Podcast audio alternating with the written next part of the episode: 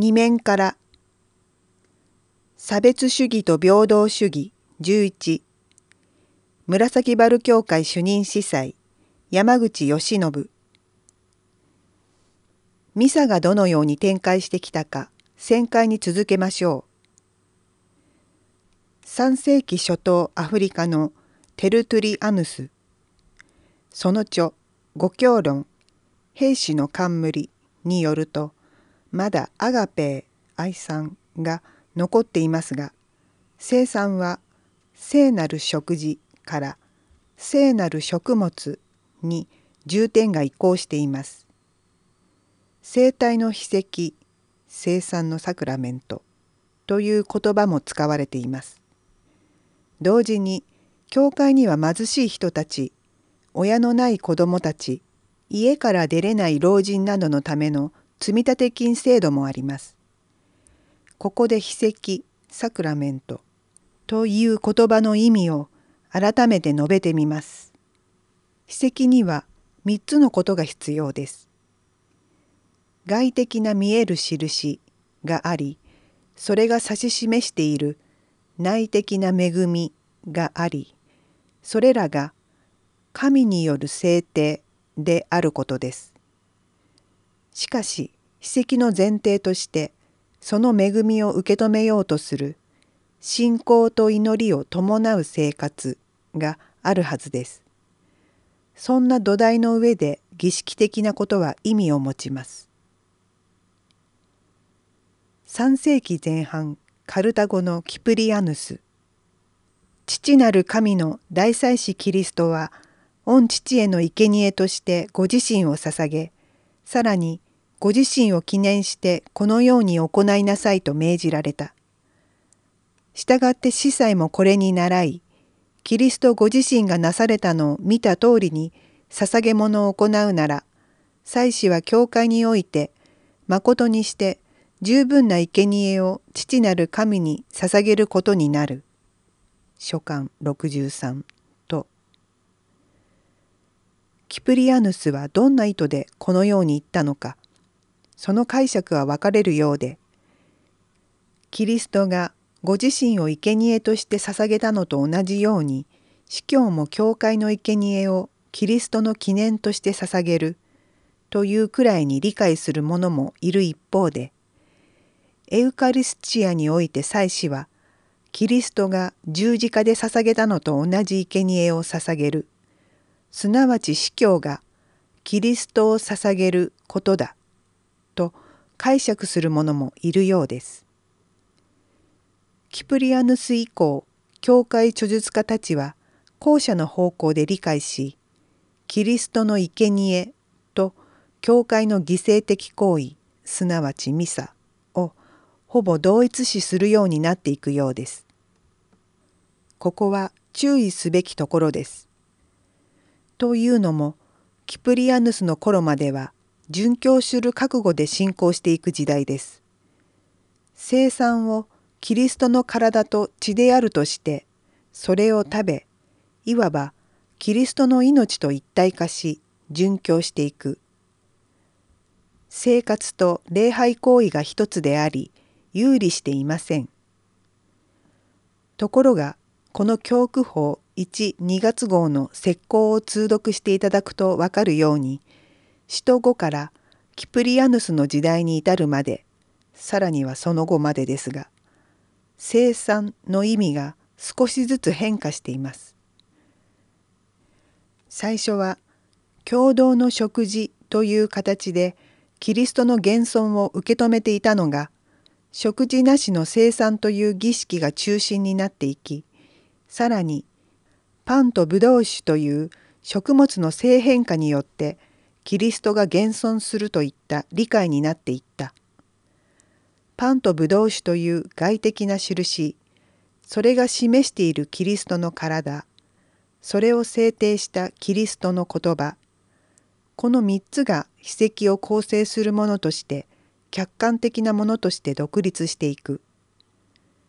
私たち信者の祈りと生活が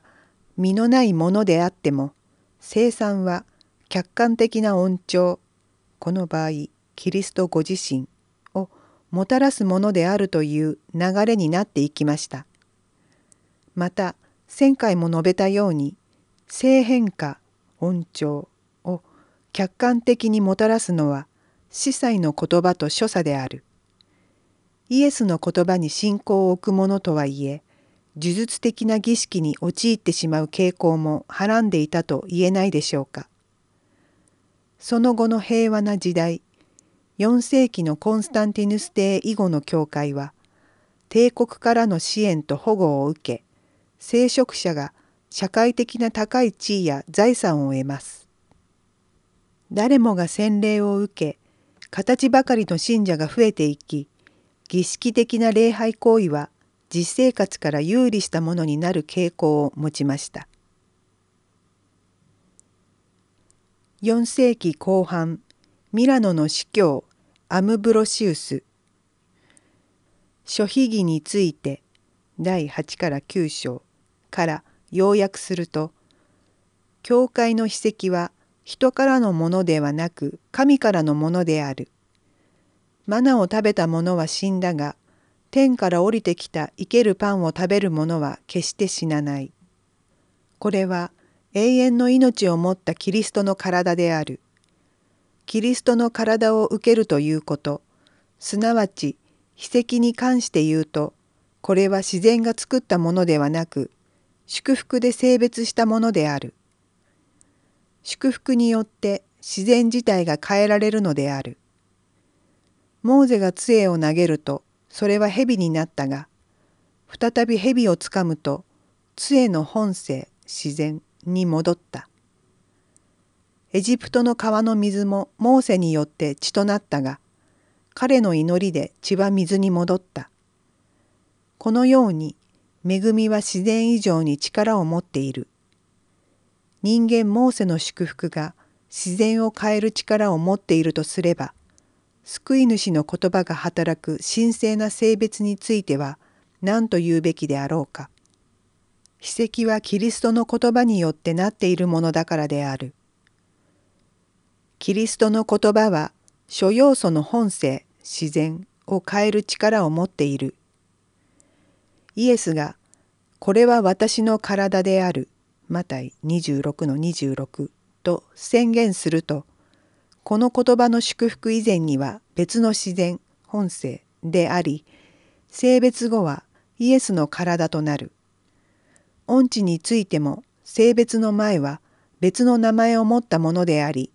性別後は恩地と呼ばれるのである。キリストは自分の教会を秘跡によって養うのである。秘跡の中にキリストがいて、それは霊的な食物であり、霊はキリストである。したがって私たちは自然の秩序ではなく、恵みの次元で生かされるのである。秘跡としてはこの通りであろうが、注意したいことは、キリストご自身の言葉は確かに自然本性を変える力を持っているがそれを真似て唱える司祭の言葉がそのような力を天から付与されると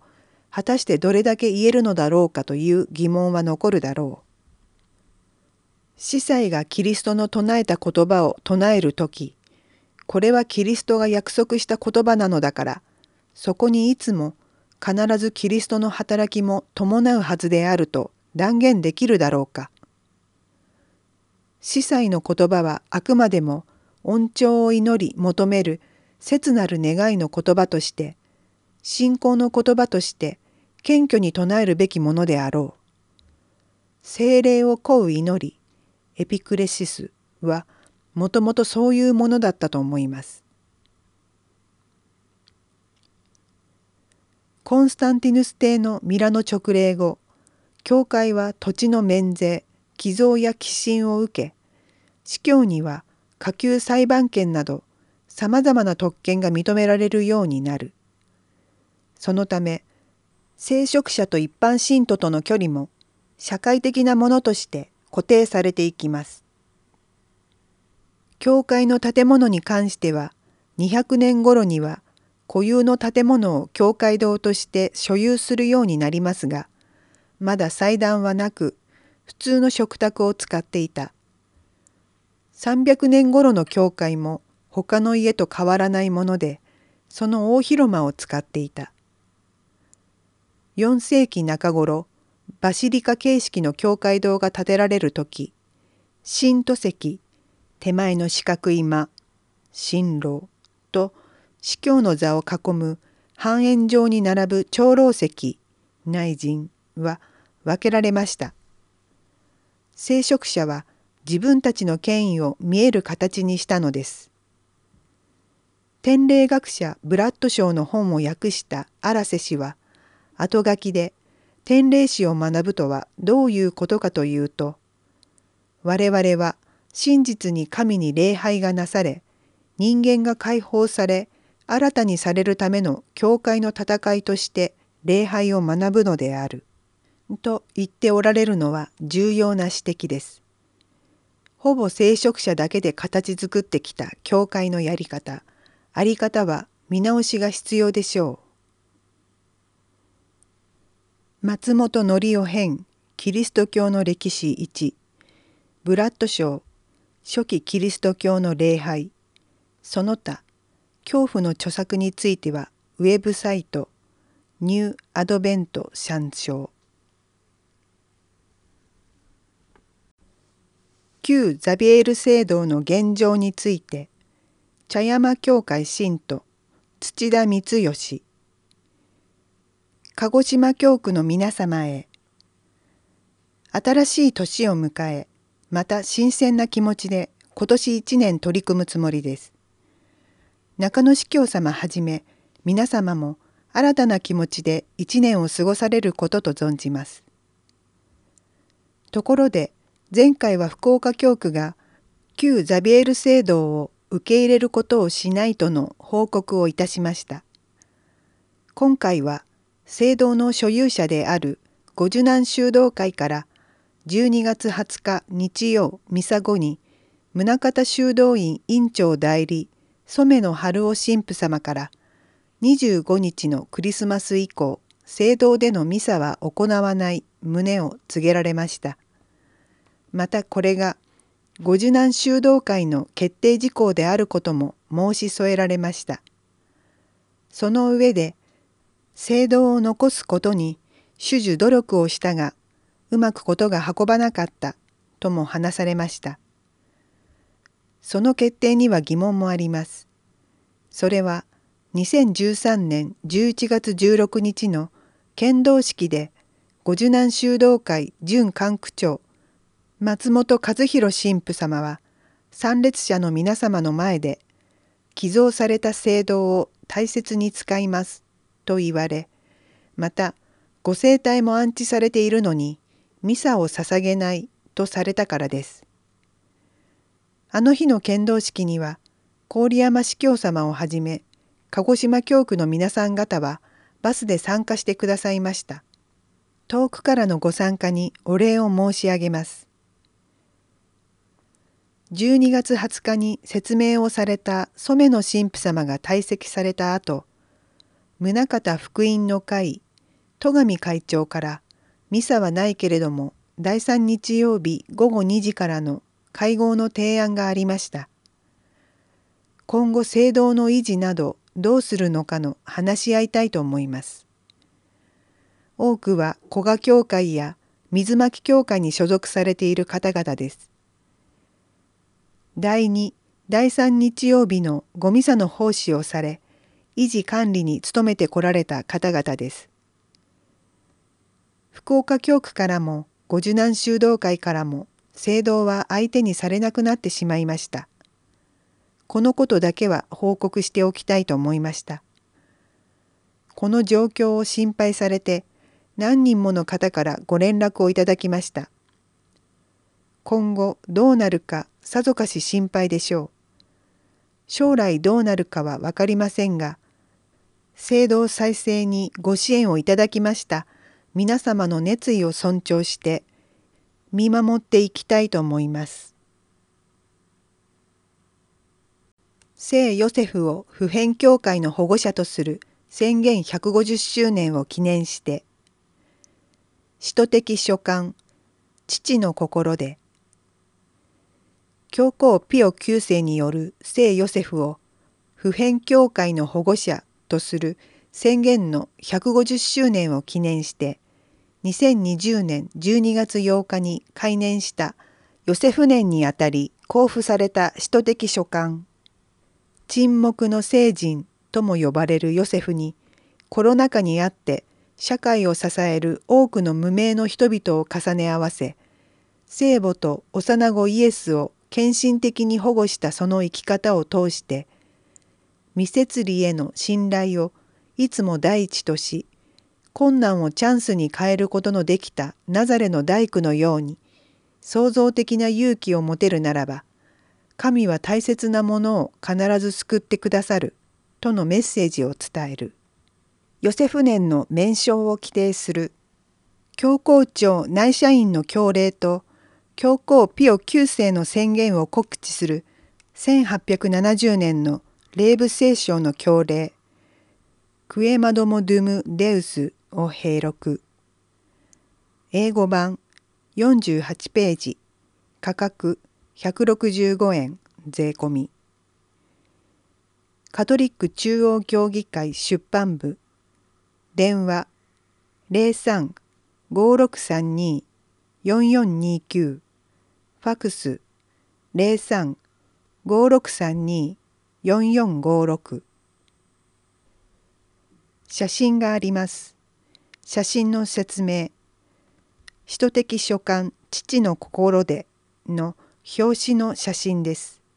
説明終わり。